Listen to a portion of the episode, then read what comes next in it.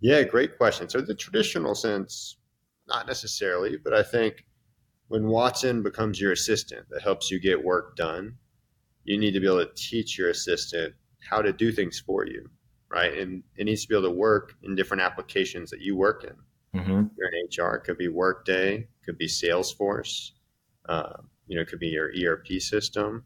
So d- there's many different systems and records or different tools, but the ability to talk to Watson and have Watson go do something for you inside one of these systems is essentially a skill. Now, how do we do that? That can be through. Hello and welcome to season two of Bots and Thoughts, the hyper automation podcast sponsored by Salient Process.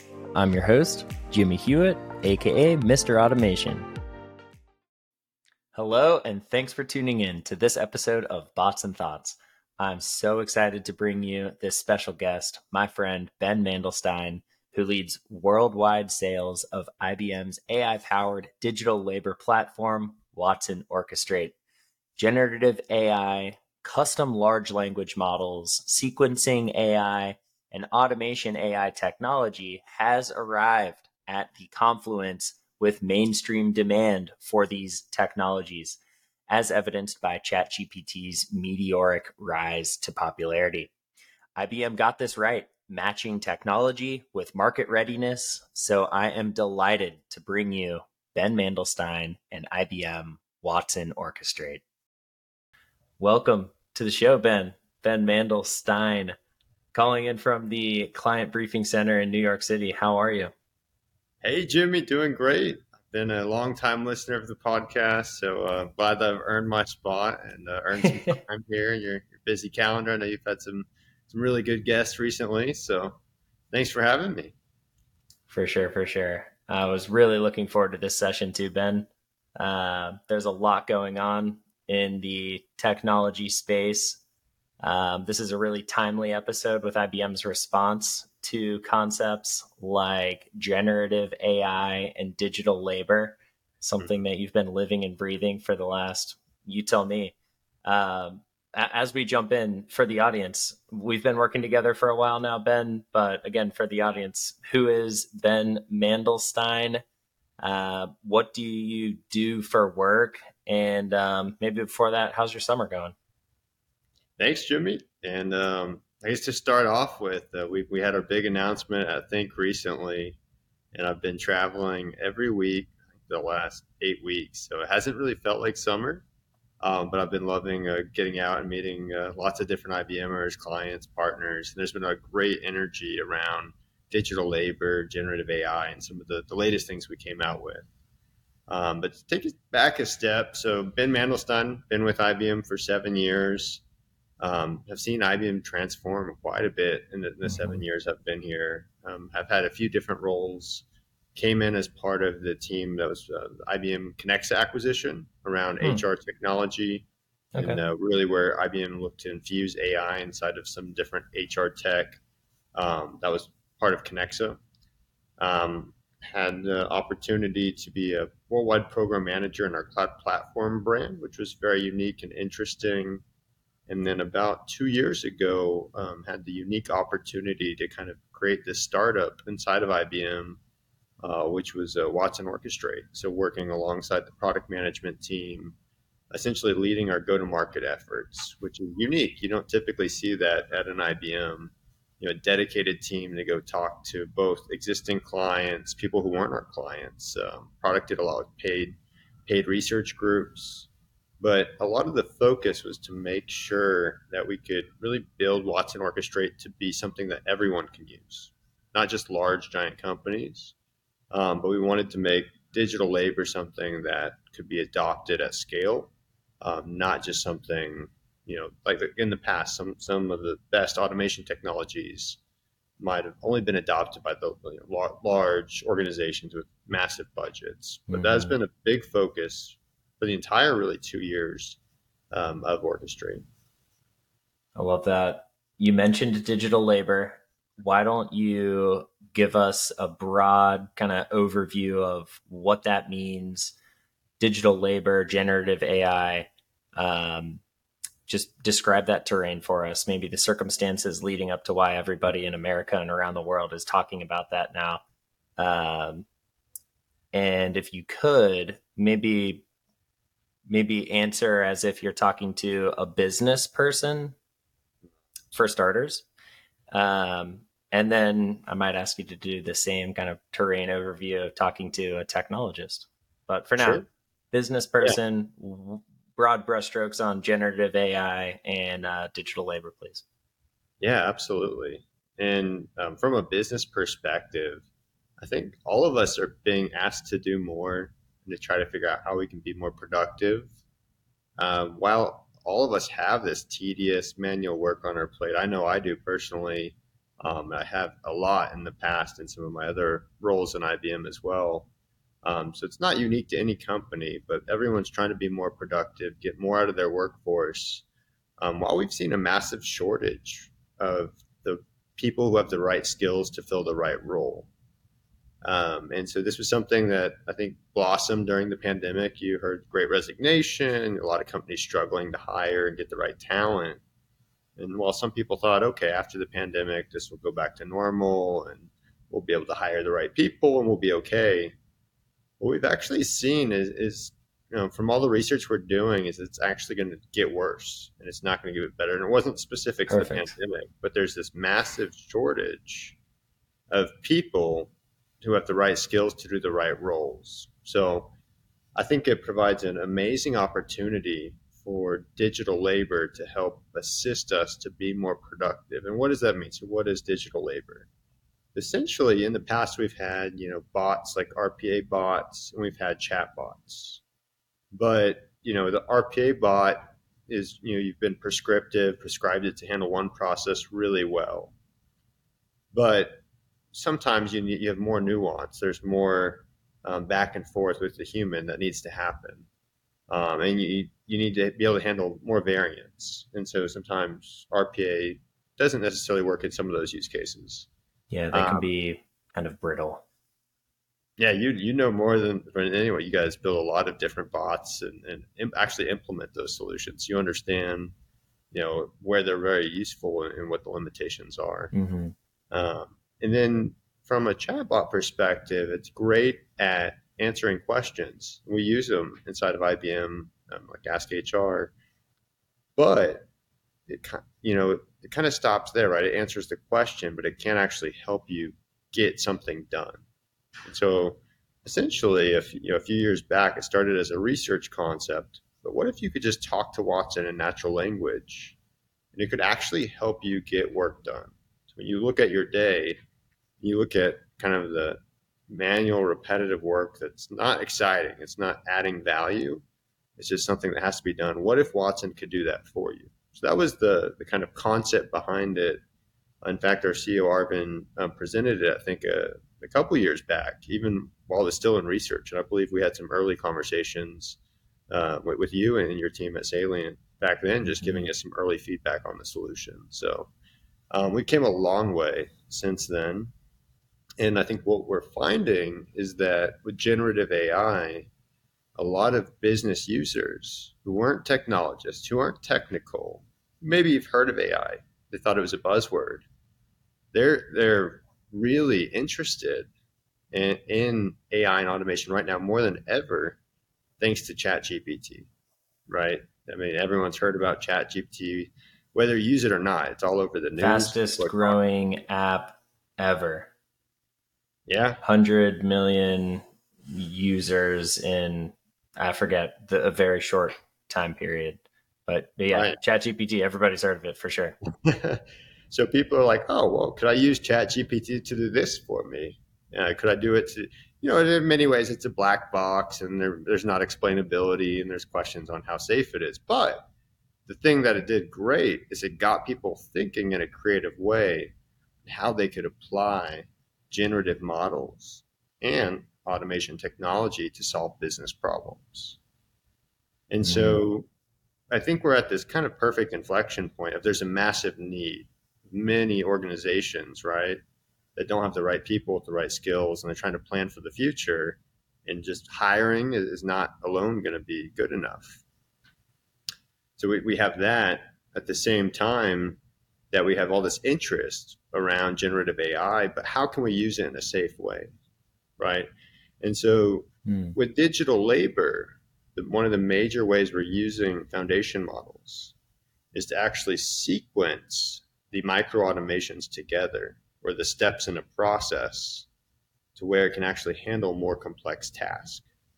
So instead of being very prescriptive, like with RPA and saying, here's the steps A through Z, right? You could have an RPA step, you could have an API call. And the, the, the sequencing AI can actually sequence those steps together all through a conversational experience. So to the end user, it can kind of look like magic if they don't understand what's happening behind the scenes. Um, IBM were very big on explainability though, so we don't want it to be magic. We want to tell you exactly how it happened, mm. how our foundation models are watching user patterns over time, and that's actually how your digital labor gets to know how you like to work and makes better recommendations on what you'd like to do next. Does that help um, from from a business perspective? Oh yeah, that's great. Um, while we're on in the business world, could you take a step back on explainability? Define that for our audience. Why is that important, and how does Watson Orchestrate a- accomplish explainability? Yeah, absolutely. Um, so ex- explainability is essentially understanding how the AI came up with the answer. And mm. so hmm. when you look at something like a chat GPT, you know, I, I use it myself. I, I, write my wife poems with chat GPT and it's fun. It's, it's uh, cool. I don't think she'll be listening to the podcast unless she's a big hyper automation girl. I don't know. Uh, Your secret's safe with me. uh, but I can't see from ChatGPT why it chose that analogy or why did it mm. pick this certain structure in the poem, right? How did it come up with this answer? in, in a lot of ways. It's a black box. It's fun to play with. Um, for us, we, we are really big on causal AI um, or explainability, where we're able to say, this is how the AI came up with its answer, and this is the level of confidence that it has. And we've been doing this for many years, even when Watson beat Jeopardy. You know, this is exactly what was happening behind the scenes. You know, if you think about Jeopardy, you know, there's hmm. a topic you have to having to figure out what the the question is. That was many years ago, right? And they had to have a certain level of confidence that this is the right question. Um, so yeah, I remember having explainable AI is very important. And then what we've launched with watsonx is the ability to actually work with a company to create their own large language model, right? So ChatGPT is just one model. Um, we've announced our partnership with Hugging Face, which I believe I read a news article. Hugging Face has 100,000 large language models. And so ChatGPT is great at starting the conversation, but it's just one model. And so one of the things IBM's doing is working with companies to determine what's the right data set to train the model. How big does the model need to be? Mm-hmm. And there's all these factors that really determine um, the accuracy, the explainability, and, and lowering the latency and, some running some of these models for different uses, uh, business cases. Mm-hmm. Okay, so we're throwing out some technical terms there, which I love, and half of our podcast audience does as well. Um, let's get into that. What are some of the key capabilities and components if you were to pop the hood on Watson yeah. Orchestrate? What would you see? Yeah, yeah, great question, Jimmy. And as you guys know, um, RPA is is very useful. So robotic process automation is very useful for many different lines of businesses very useful for solving things where you may not have a good API to use. Yeah, and, so and also work, everyone seems to have RPA already deployed within their business. Absolutely. So an agnostic RPA strategy, but providing IBM RPA was a core part of our strategy with Orchestrate. And then also um, App Connect. So many people may not have heard. It's basically IBM's iPaaS solution um, we have over 130 different things that already have out of the box connections, uh, pre built integrations, and we're able to leverage all of those inside of Orchestrate through App Connect and make it easier to connect to other applications. So whether you're calling an API, uh-huh. whether you're leveraging an RPA bot, we're able to pull multiple automations together and, sequence them to complete a task. So those okay, are two things so that we think. Oh, go ahead. Yeah, just keeping score so far. Under the covers, we've got a an agnostic RPA approach where if you have RPA already, mm-hmm. use it. If you don't, you've got IBM RPA. You've got API connections with App Connect, 130 pre-built connectors to let's call it, you know, businesses most common applications yeah. out there. Um, you've and got anything, yeah, anything with open API spec we could easily connect to and turn that into an automation inside of Orchestrate, which we call a skill. So we want to make sure we define. Let's talk about that. Yeah. Uh, is it so, fair to say that API connections in the traditional sense are skills, or how would you define a skill? Yeah, great question. So, the traditional sense, not necessarily, but I think when Watson becomes your assistant that helps you get work done, you need to be able to teach your assistant how to do things for you, right? And it needs to be able to work in different applications that you work in. Mm-hmm. You're in HR, it could be Workday, could be Salesforce, uh, you know, it could be your ERP system. So there's many different systems and records or different tools, but the ability to talk to Watson and have Watson go do something for you inside one of these systems is essentially a skill. Now, how do we do that? That can be through an API call, or that could be through uh, robotic process automation, or, or other things too. IBM workflow tools, other automation tools, essentially anything with that API, we can turn that into a skill where something Watson's able to do to help you. Okay, cool. So as you're using your natural language to interact with Watson Orchestrate, you ask it to do something for you that normally you would have to do manually, um, mm-hmm. low value, tedious task. However, many things you can ask your digital assistant to do, those are skills. Absolutely. Are there out of the box? Of... Sorry, I didn't mean to cut you off. Oh, it's okay. I was going to say, I know you've had a lot of really good episodes on process mining and digital twins. Mm-hmm. And so when you think of some of those bottlenecks in your process that you've identified, especially in some of these more like line of business processes that are human intensive, you have a lot of people involved and a lot of variables. Those are really good um, places to where you can um, leverage digital labor and Watson Orchestrate. Mm-hmm. Yeah, and build skills around all those things. I'm curious, are there out of the box skills and how easy is it for a user, be them business or technological, to build incremental skills? Yeah, yeah great question. And a big part of our strategy with Orchestrate is to have a catalog of out of the box skills. Mm-hmm. And we have started with HR and talent acquisition just because IBM HR is using it widely. And we, we realize there's this massive problem in companies being able to hire the right talent. So um, we did start pre populating a lot of pre built skills there. And we're expanding into procurement, finance, some sale, pre built sales tech related skills, um, personal productivity, um, and then partners, right? Like you guys are a great partner of IBM uh, many of our partners are like, hey, we have this set of clients with this unique problem. And we think that, you know, if we can automate this problem for this set of clients and do that in a conversational experience, like that would be a great, you know, skill we could build.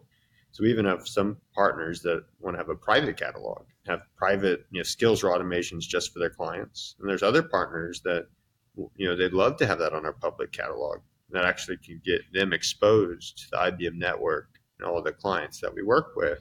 Like a marketplace. Um, exactly. So it, it really is a oh, great way to build an ecosystem of innovation.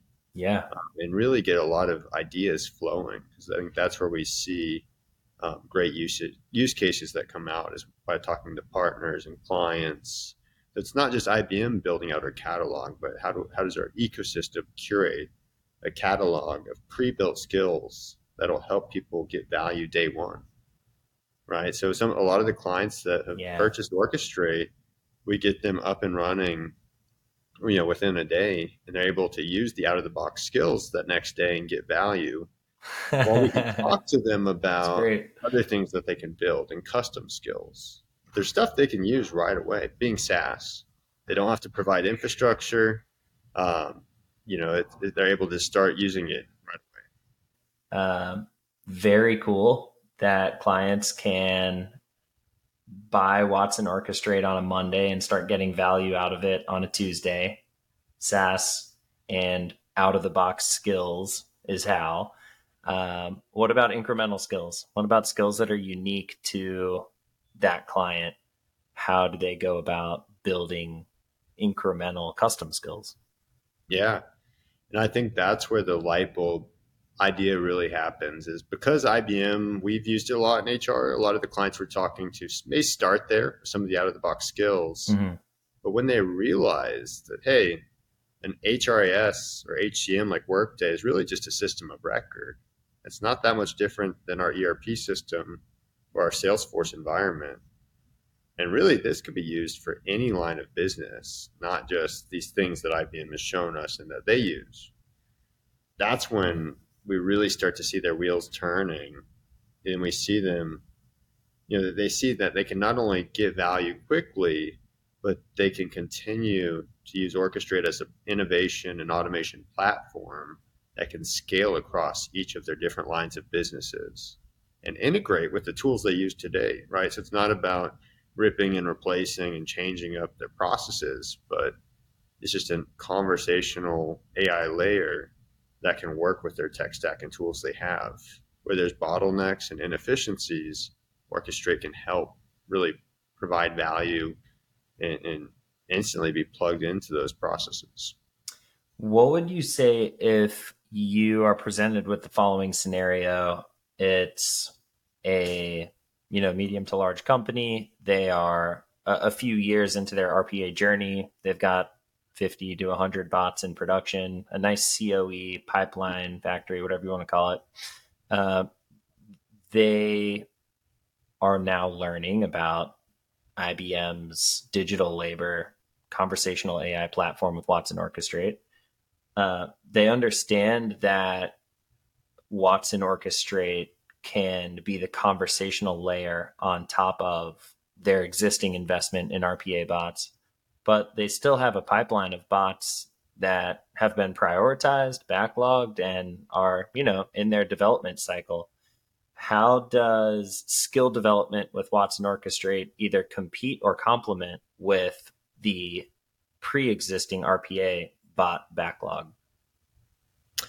Wow. That's a, that's an interesting uh, angle on the question. I've heard, heard variations, but I'm not sure I've heard it asked exactly that way.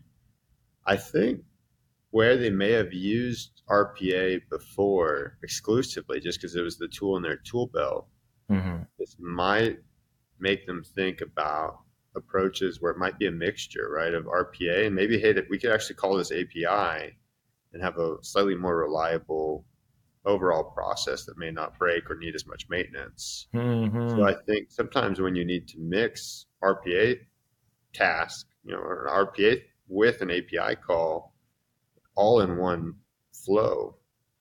And not that you can't do that. You know, many RPA tools, there's ways to integrate via API, but doing that in a, a great UI and a friendly environment, um, I think that's where I think we could really see, see some really cool things happening.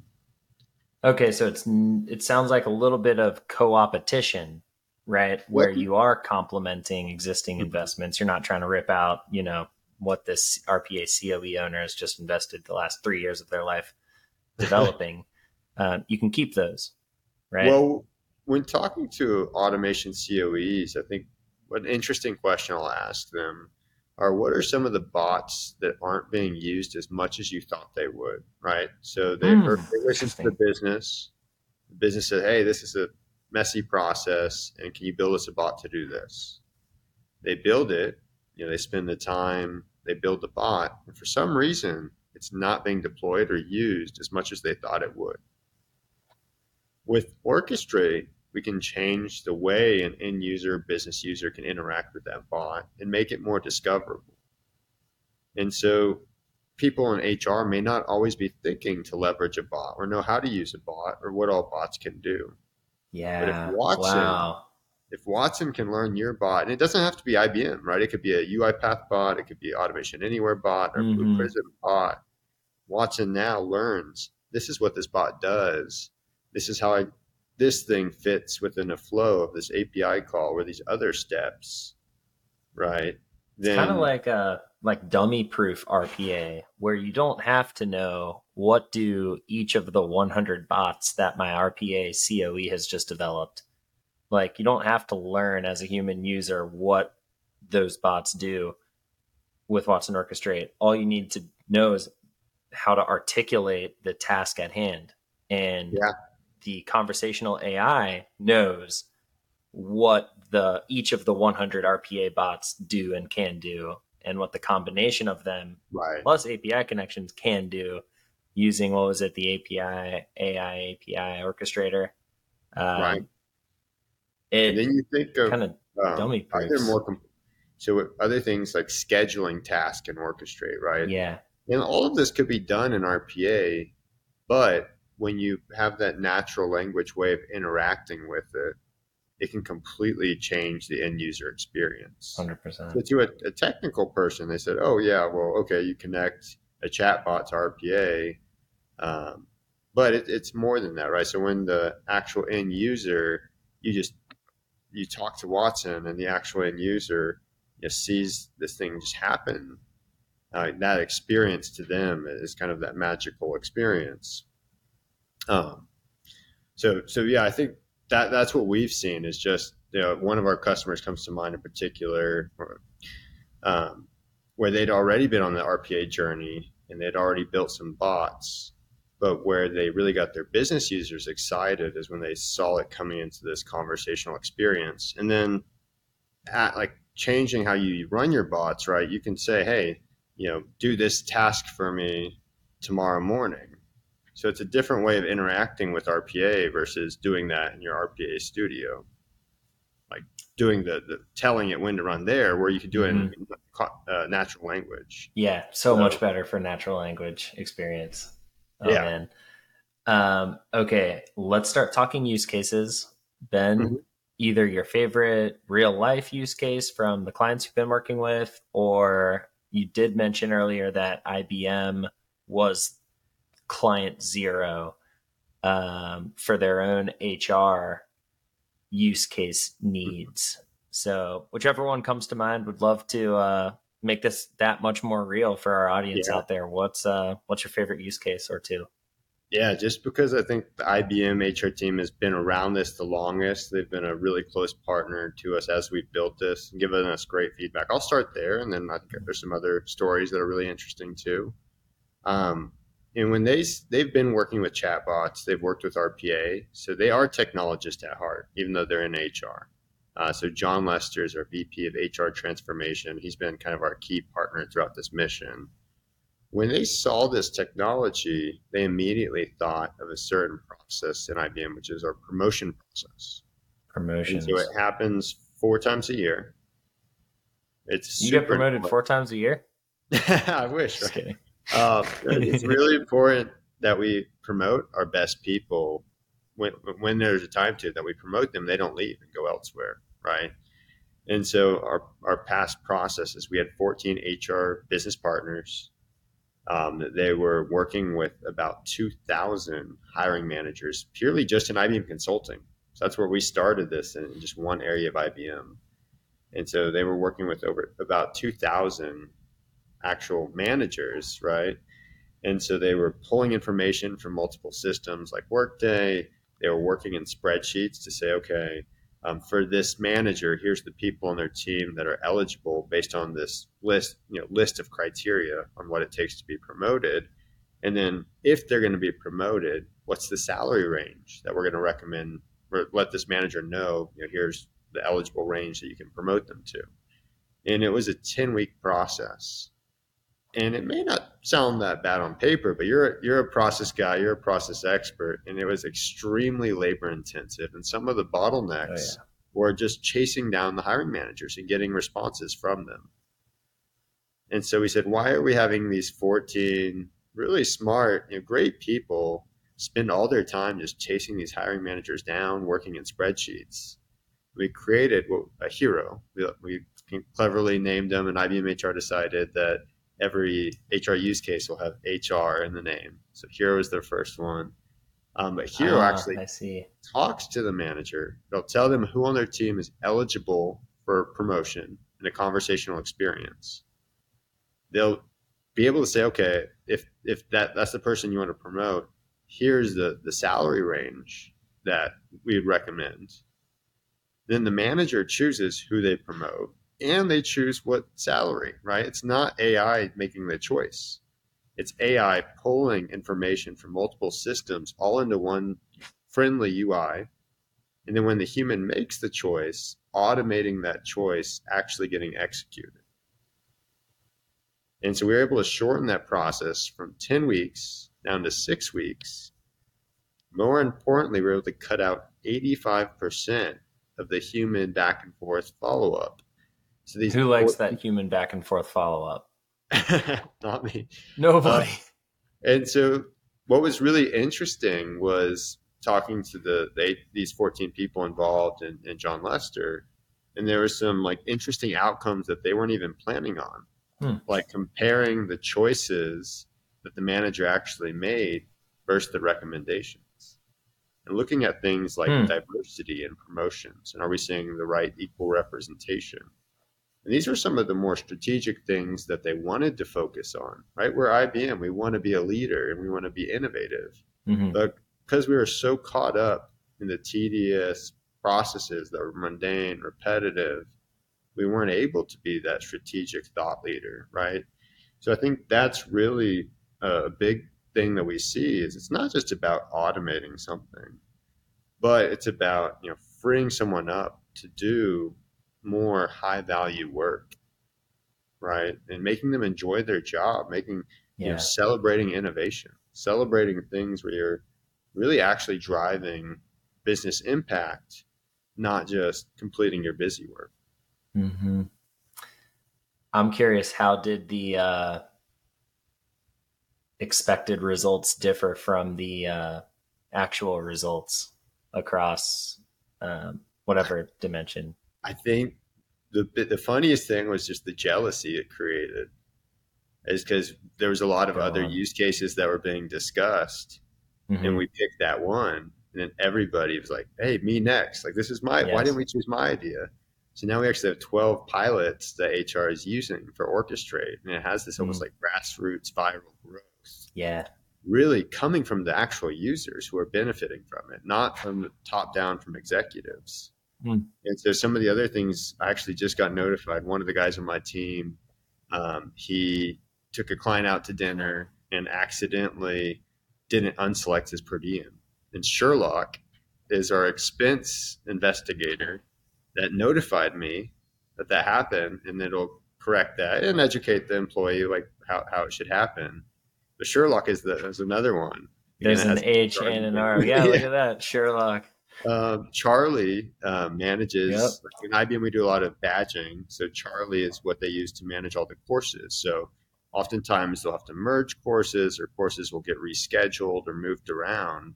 And this is a lot of work if you think of all the people who are registered to a course, um, and they've basically built skills specifically for assisting that process. So if you think of any process or any process mining or any process that any of your guests have talked about, you know, all of these things can become use cases for digital labor. And you're not trying to say that this is like one a tool for everything. You want to make sure it's the right tool. And there, there's definitely cases where you probably just want to use robotic process automation, or, or you know, there, there's different strategies. But um, my, I guess my point is, it's just this kind of like grassroots innovation that's yeah. spearheaded out of people seeing it in action. So we've got Hero for promotion, we've got Sherlock for expense reports, and we've got Charlie for badge assignment and management. Are those skills or are those use cases? And if so, what's how would how would you delineate between a skill and a use case if they aren't the same? Yeah. So I would say that those are digital labor, or that's a digital employee essentially that okay. has a set of skills. So there's okay. multiple skills that Sherlock needs, or multiple micro automations Sherlock needs to be able to help assist in that process. Okay. So there's that's where we find like there's so like in IBM we have so many different departments, so many different areas of our business. So we kind of think about okay, if we were going to hire a person or hire, you know, hire digital labor to assist this department, what are the the tools that this department uses? What are the you know the types of things that it would need need to be able to help do to assist the people in the department? So it's a I'd say it's a combination of skills that would help it to be able to serve the people in the department.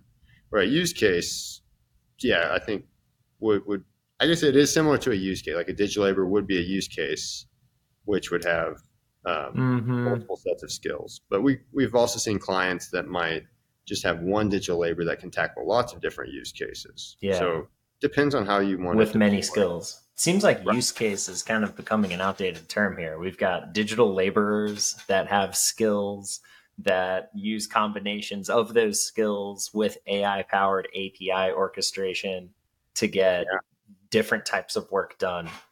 Um, never used the phrase use case in that. Very yeah. cool. Um, use cases. Were there any other use cases you wanted to share? I think those are fabulous examples, and anyone listening in the HR department probably chomping at the bit to learn more, see it. By the way, while we're here, um, if people do want to learn more and see it, how would you recommend they do that?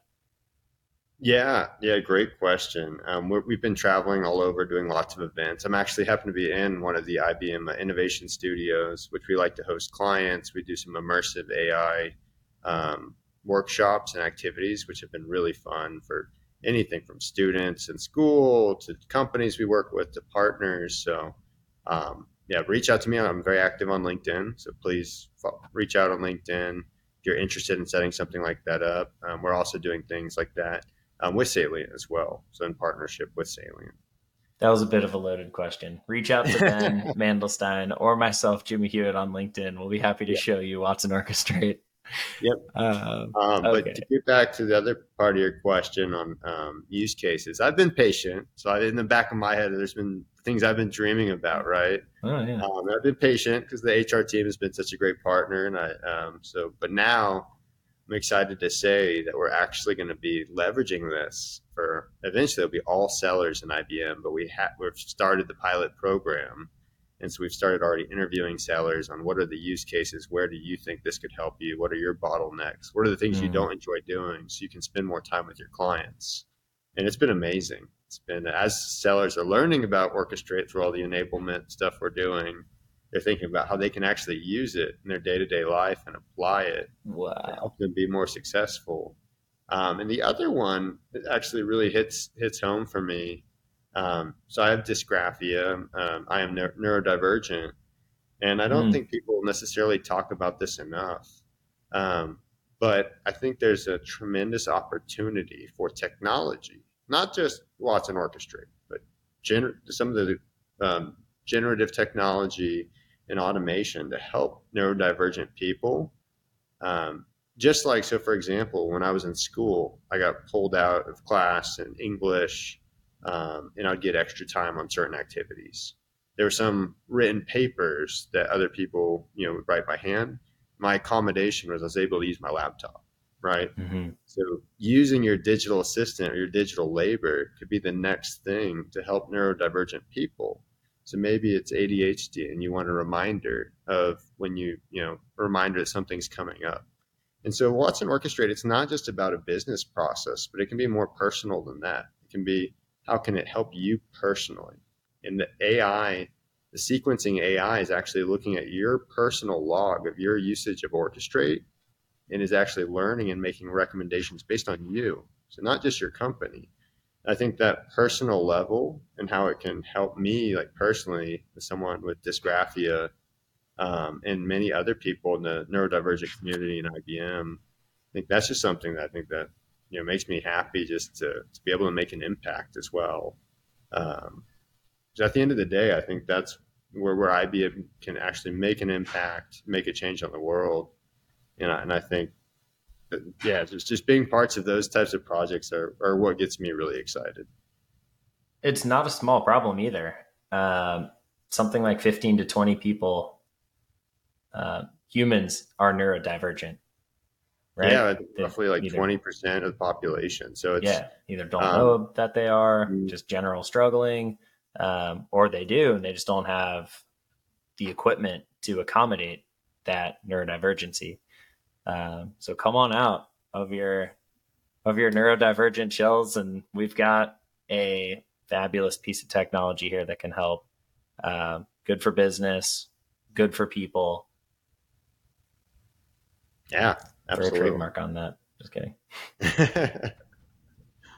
uh, well, thanks for sharing that, Ben. Uh, yeah. I really appreciate the uh, the element there that you don't always um, expect to to learn about. Uh, good for business. Obviously, the productivity gains are are clear. Um, the uh, what was it? Explainability is also mm-hmm. really good for business. Um, bias confirmation or, or, or not good for business. Um, the diversity and, and, inclusion angle that you know can be trained on is good for business. Um, good for people. Just makes your life easier, like you said yeah. earlier. It, it, it removes the worst part of your your week, your expense report.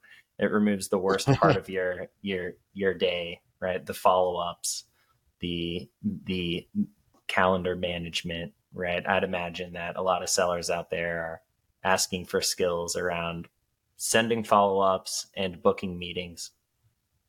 Yeah. Booking meetings and confirming meetings, right? I feel like I spend 33% of my day doing those three things. Or uh, uh, today's June 22nd and uh, it's about the end of the quarter and every quarter, we have an entire process of sellers moving opportunities and updating the status and all the management chains that are asking questions. Oh my them. gosh, updating your CRM.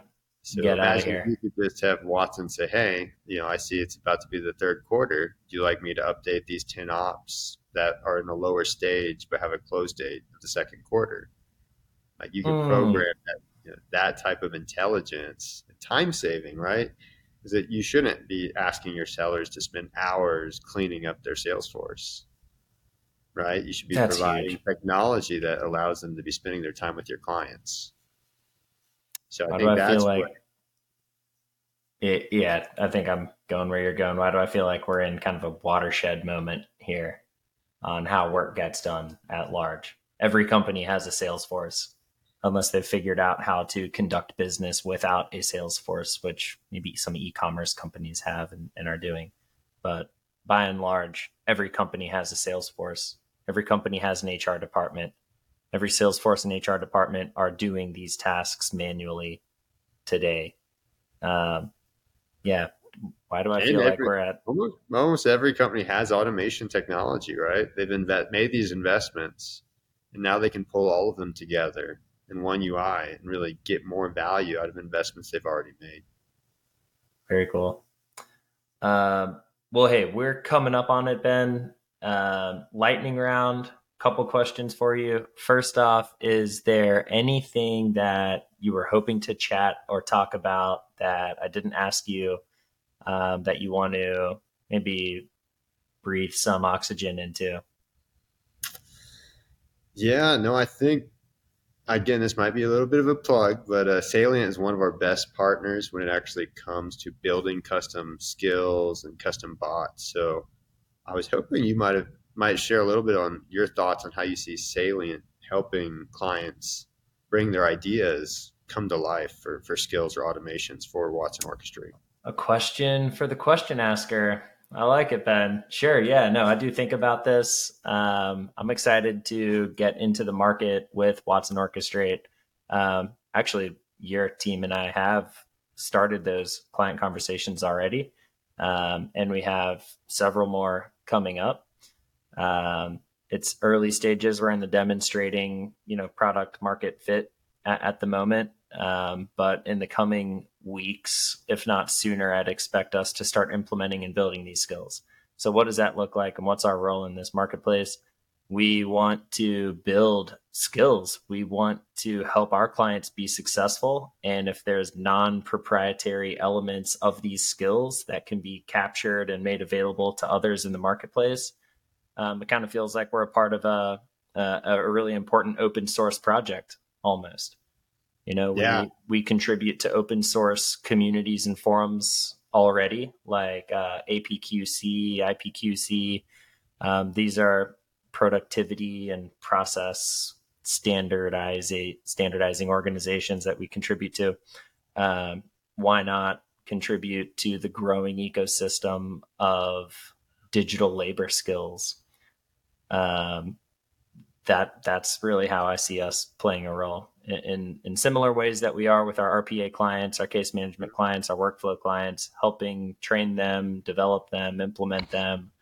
Um, although the unique aspect here is that reusable skill element yeah. that does not currently exist in how we're helping our our customers, and um, especially if we're talking revenue shares for us as a company and our clients.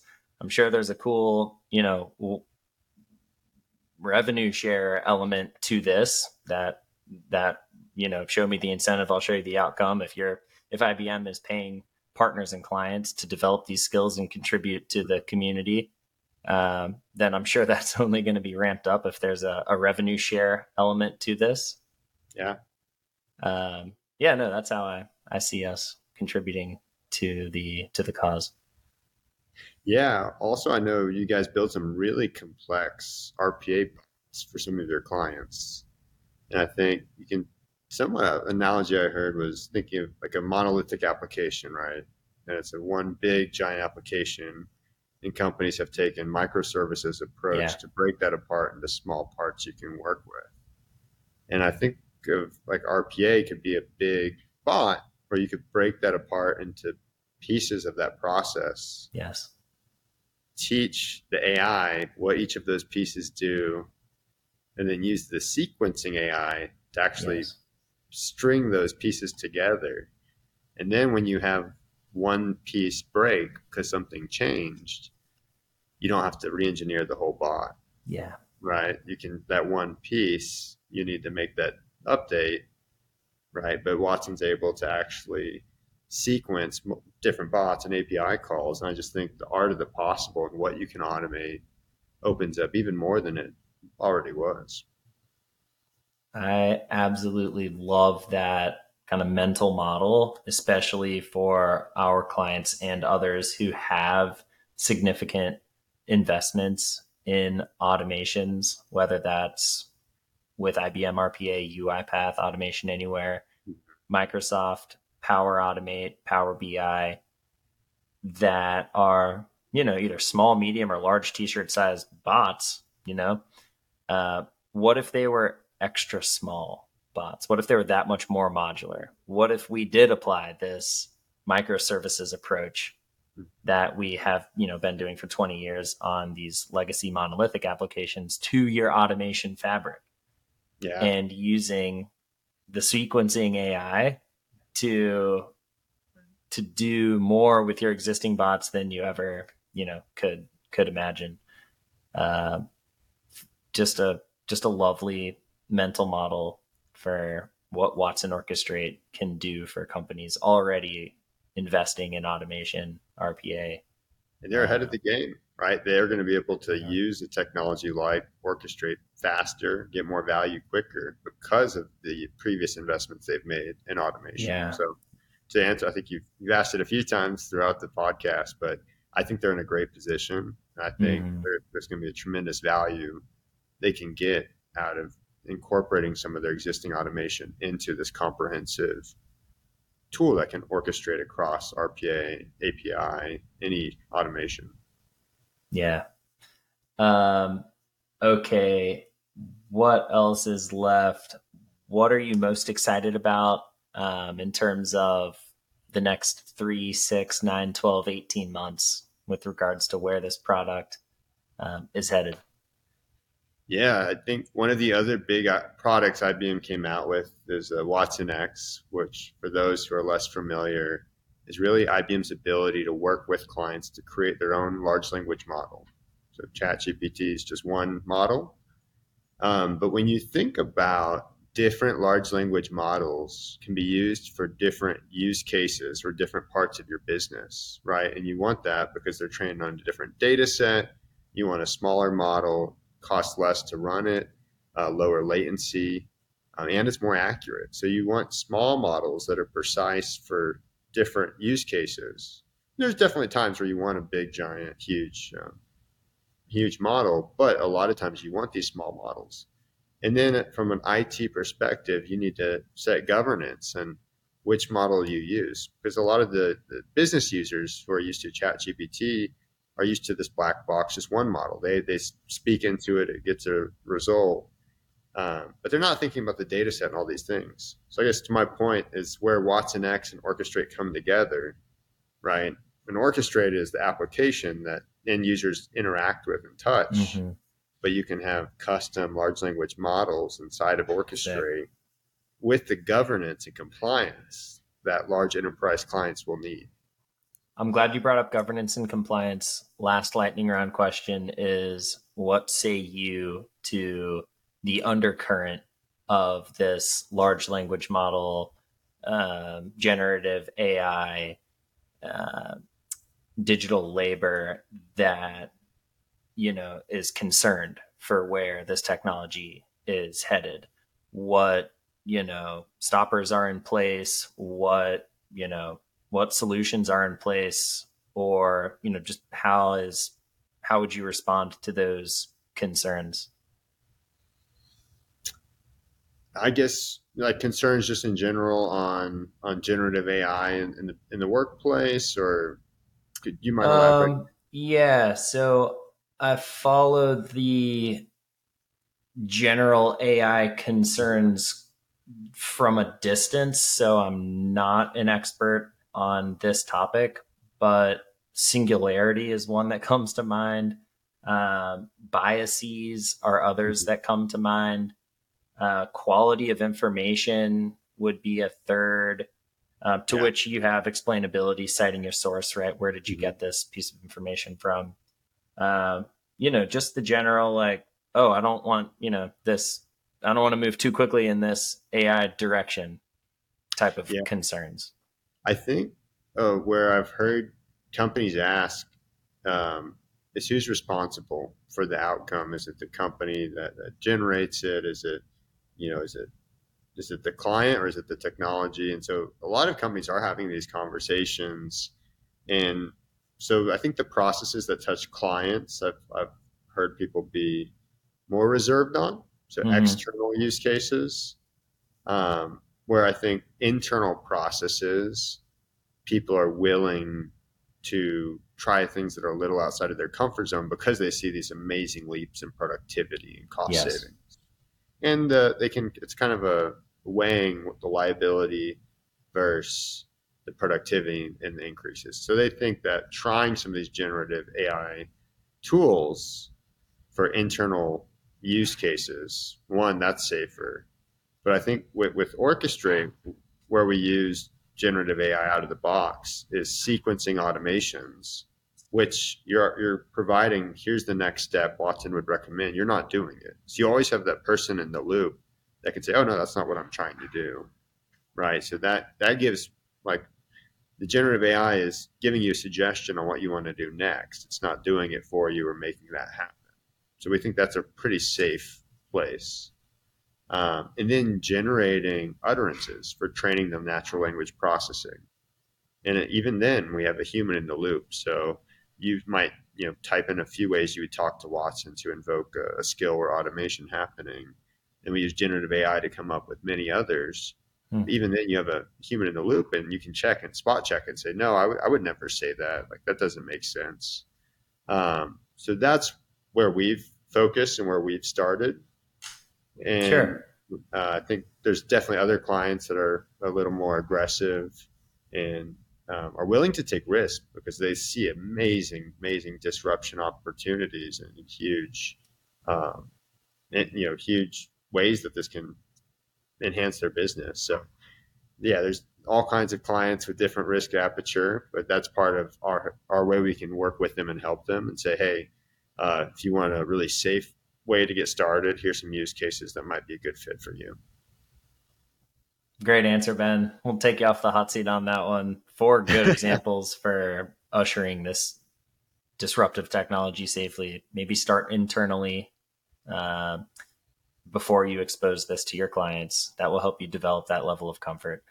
Uh, incrementally, right? So, kind of like the hiring manager or not hiring manager, just the manager who's mm-hmm. giving a promotion.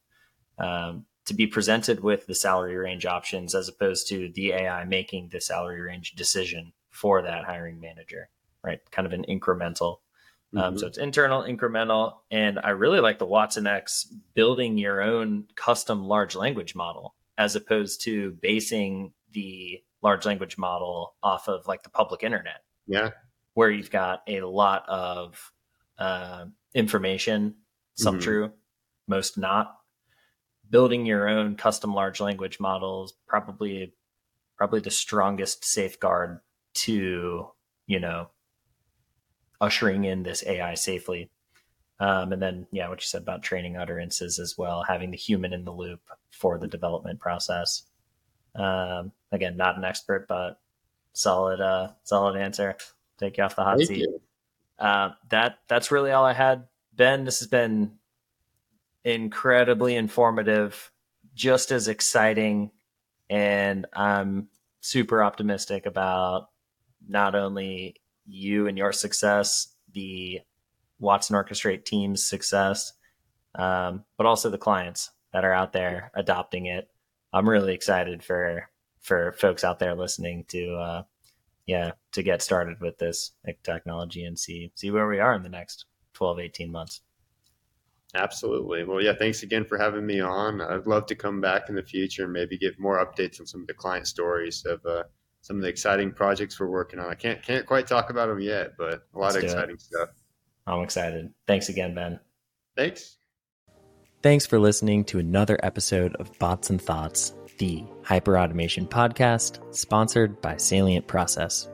Be sure to never miss an episode by hitting that subscribe button wherever you're listening to this don't forget to connect and interact with us. You can find us on Bots and Thoughts' own LinkedIn page. And we're constantly running feedback surveys and ask that if you've made it this far in the episode, show us some love by responding to a survey and following us on LinkedIn. Finally, if you or someone you know would like to be a special guest on the show, we have a nomination form also down in the description for you to fill out. And with that, see you next episode and happy automating.